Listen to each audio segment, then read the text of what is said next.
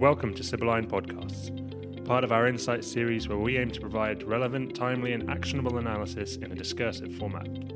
We hope you enjoy listening and welcome any feedback. Please visit our website for more Insight series updates, and as always, like, subscribe, and share. Hello and welcome to Sibylline's podcast series. I'm Liana Semchuk, lead Europe and Eurasia analyst, and I'm joined today by Louis Cox Brusso and Sophia Wolford, our Europe analysts, to discuss the latest developments in Hungary, Poland, and the broader Visegrad region, specifically as they relate to the ongoing and intensifying tensions with the EU over rule of law concerns. Louis, Sophia, thank you both for joining me. So, both Hungary and Poland have, in particular, been scrutinized by the EU in recent years over issues relating to independence of the judiciary branch, insufficient anti corruption reforms, and other broader democratic standards. But it seems that in recent weeks, concerns over these issues have increased. Could you please talk a bit more about the current state of affairs in the Visegrad region and have there been any significant developments in the rule of law debate between these countries and the European institutions? Thanks, Liana. So issues related to the rule of law, good governance, and media freedoms remain quite a sensitive issue across much of the Visegrad Four. In the Czech Republic, at present, there has been a moderate improvement in the variety and quality of independent media platforms, particularly since 2015. Unfortunately, this has been partially rolled back during the pandemic due to the financial impacts on uh, independent media and small firms which means at the current moment there's a fairly substantial portion of the Czech Republic's media is thought to be vulnerable to external pressure, whether from political actors or from business groups. This has been linked to the ownership of a fairly large part of the uh, Czech media base by the current Prime Minister Andrej Babiš. Elsewhere in Poland, the ongoing rule of law debate has been significantly exacerbated by the recent ruling of the Polish Constitutional Tribunal against a previous ruling by the European Court of Justice that so called anti democratic practices in the Polish judiciary were contrary to European law. In response, the Polish Constitutional Tribunal has declared that the ECJ's ruling is incompatible with the Polish uh, constitution. Obviously, in, while in the short term this increases the risk of political tensions between Brussels and, and uh, Warsaw, it also fits a longer term trend of the alignment between the EU institutions and Poland. Some opposition Poland's opposition politicians in Poland have warned that the uh, controversial judicial reforms being enacted by the current law and uh, justice government would, will distance Poland even further from the EU and potentially an exit from the bloc um, at large, although this remains unlikely given that the Polish government is still very reliant on EU funding. However, of course, in the short term, this does mean that political tensions with the EU will remain at an all time high for the foreseeable future. In July, the European Commission released its annual Rule of Law report, in which it, it identified several challenges that Hungary is facing, including the limited scope of the Hungarian anti corruption strategy and inadequate judicial independence as well. Consequently, the EU has also extended the deadline for the assessment of Hungary's recovery plan until the end of September, citing concerns that Hungary might not be able to ensure transparent use of funds and independent oversight. Additionally, the European Commission launched legal proceedings against Hungary recently because of uh, the country's adoption of a new anti LGBTQ bill, banning LGBTQ content from schools and from TV shows for uh, children. In Hungary, general elections will be held next spring. Therefore, it is highly likely that the Hungarian government will continue to use a hostile rhetoric towards Brussels ahead of the elections, and tensions are likely to remain elevated in the coming months. Great, thank you. And so, one thing that we have alluded to already and have also seen more of recently is that governments in both Hungary and Poland, in particular, appear to have been tightening their grip over independent media and have indicated that they may also look to impose stricter regulation on the activities of big tech and media organizations operating within their borders. Can you speak a little bit more about this trend and how is this likely to develop? Yes, thanks, Liana. So the Hungarian government has long sought to control the domestic media, putting media pluralism and freedom in danger.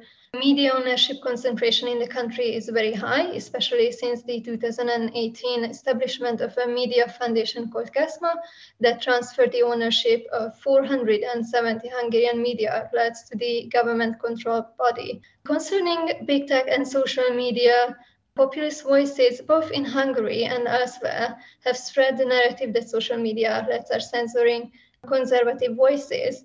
And therefore, Hungarian Justice Minister uh, Judit Varga recently raised the possibility that Hungary will look to regulate social media, especially Facebook. But it will be unlikely because since then, Justice Minister was uh, silent on the topic and probably the Hungarian government has realized that it is quite difficult to regulate social media on a national level, and probably the Hungarian government will wait for a new European Union regulation concerning big tech and social media as well. So in Poland, there's been a fair amount of movement on this since January this year, shortly after the Capitol storming in the US. There's been a lot of movement from far right groups attempting to push for stronger controls by the government on what's perceived as more, more liberal media, uh, particularly in terms of, of uh, social media. There was a very, very short lived attempt to introduce a uh, quote unquote replacement for Facebook from the Polish side, Albicla. Obviously, this hasn't taken off as had been hoped. Ne- nevertheless, the state of social media in Poland still remains under some question, given that Poland has strongly supported the EU's attempts to, to introduce more regulations on social media and has discussed possibly looking at introducing its own bill attempting to regulate big tech and perceived liberal and or independent social media in the next few years. Elsewhere, it's been a slightly difficult time in some respects for Western business to invest in media operations in Poland, given that the government is increasingly looking at trying to limit the activities of organizations perceived to be to espouse more liberal ideas, particularly related to um, LGBT rights and or women's rights. Something that we've seen reflected in protests earlier in November 2020 when groups tried to protest against the Polish government's crackdown on LGBT rights. And it's something that we might see more of in the future. Great. Thank you both. And regarding the ongoing Pegasus surveillance scandal, could you briefly talk about this event and how is this likely to impact firms operating in Hungary and indeed in the broader Visegrad region? A joint international investigation showed that the Pegasus software was used to monitor journalists, um, some workers of state institutions, politicians, and business owners in uh, Hungary. This suggests that the surveillance operation had a domestic scope primarily, and as of now, there is no indication that foreign firms and business stakeholders were targeted as well. Since the news broke, it is even less likely that, that the Hungarian state institutions will use such surveillance techniques against foreign nationals with businesses and investments in the country. So the threat to foreign businesses in terms of surveillance will likely remain low in the country. Finally, are there any other risks or challenges that businesses operating in Hungary or the wider region are likely to face in the coming months? Are there any events to watch out for, specific issues that may develop into concrete threats that you can foresee? Well, in Hungary, the recently adopted anti LGBTQ law mostly targets domestic stakeholders, including NGOs, businesses, media outlets, and publishing companies as well. Nevertheless, general elections will be held next year, as I already mentioned, so it is plausible that the Hungarian government will intensify its anti LGBTQ agenda and some openly pro LGBTQ foreign businesses can be impacted as well, and they could also face some reputational risks, although it remains unlikely that the government will systematically target foreign firms in the country. Probably their narratives will be focused on domestic NGOs and other domestic actors. Yep, just to add to that, in the wider Visegrad region, the impact on business from the ongoing vaccination campaign in the Czech Republic looks to be fairly minimal. The government is trying to introduce extra um, initiatives to support vaccination, which is currently stalling at about 49% of the, of the population. Unfortunately, there's a growing amount of anti vaccine sentiment in the Czech Republic and Slovakia, which poses something of a threat to businesses involved in pharmaceuticals or businesses who are perceived to be involved in the distribution or, or shipping of vaccines. Otherwise, more broadly, uh, anti corruption protests remain a potential low level risk in Slovakia, particularly uh, following the uh, governmental instability earlier this year.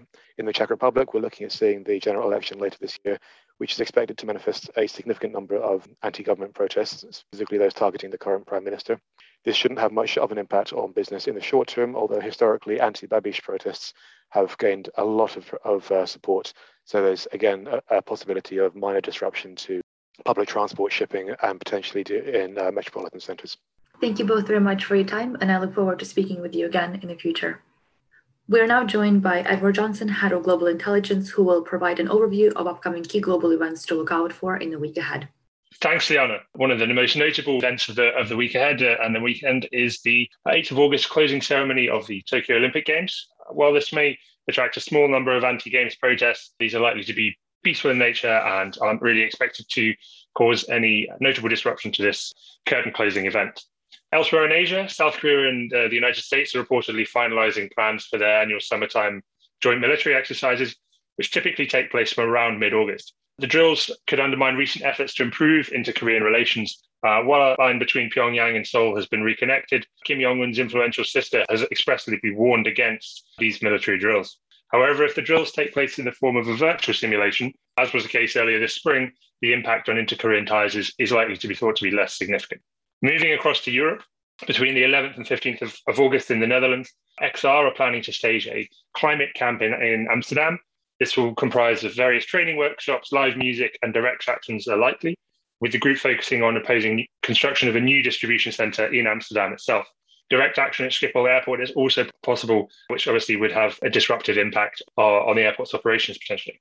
Looking out a little further afield over the remainder of August, on the 23rd of August, Argentina will receive $4.3 billion from the, the IMF as part of an effort to uh, stabilize the country's economic uh, situation. Despite this disbursement of funds, currency volatility and high inflation will remain features of economic life ahead of the November 14th uh, midterm elections, which will place further economic pressure on, on Argentina's most vulnerable populations.